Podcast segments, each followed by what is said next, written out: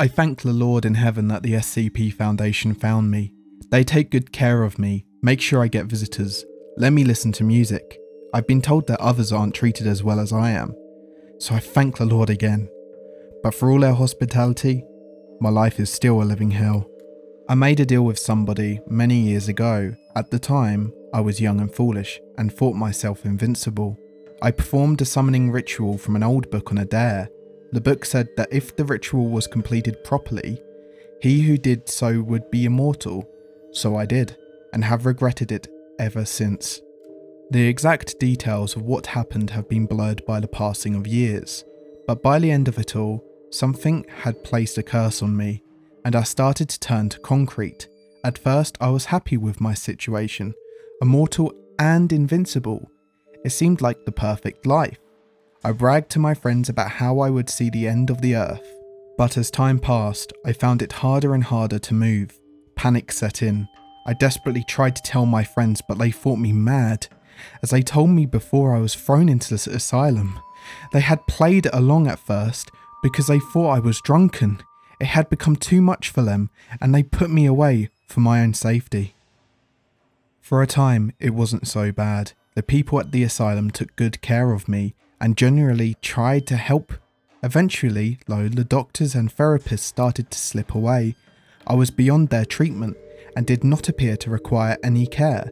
Finally, when the last one deemed me a hopeless case, they threw me into a solitary confinement and forgot me. My life from then on out became a true hellhole. No, I should not say my life. Life is being able to walk and eat and drink and make merry, to know the presence of others and be free. But my time, there was none of these things. Immortal and invincible, the two qualities I had desired, and me, trapped in a small cell, unable to take advantage of them, in danger of going mad, I turned to God, praying for salvation praying that my curse would be lifted, praying that I would one day walk again a free man. During the first stint in hell, it worked. I remained as sane as I could, for I knew that God would grant me reprieve. And indeed, one day, men took me away from my confinement. For the first time in ages, I knew the sun, fresh air, other faces. True, I remained immobile, but the Lord could, no, would fix that. I was wrong. Shortly after my release, I was thrown into another smaller cell in another asylum. I thought God had taken me from my cell to taunt me with the prospect of freedom before casting me deeper into the pit. It was then that I thought myself mad. Since I never dreamed, my thoughts made themselves manifest through visions. Or were they real? I was never sure. Thought after thought tormented me in my private circle of hell.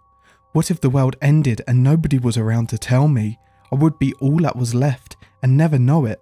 My body remain, would remain the same whilst the world rotted around me until nothing was left but me and my thoughts. And then those would decay and I would be trapped within a hollow shell. I could scream all I wanted, but who would hear me? They had thought me insane, and now I was. Eventually, the Foundation came and took me away.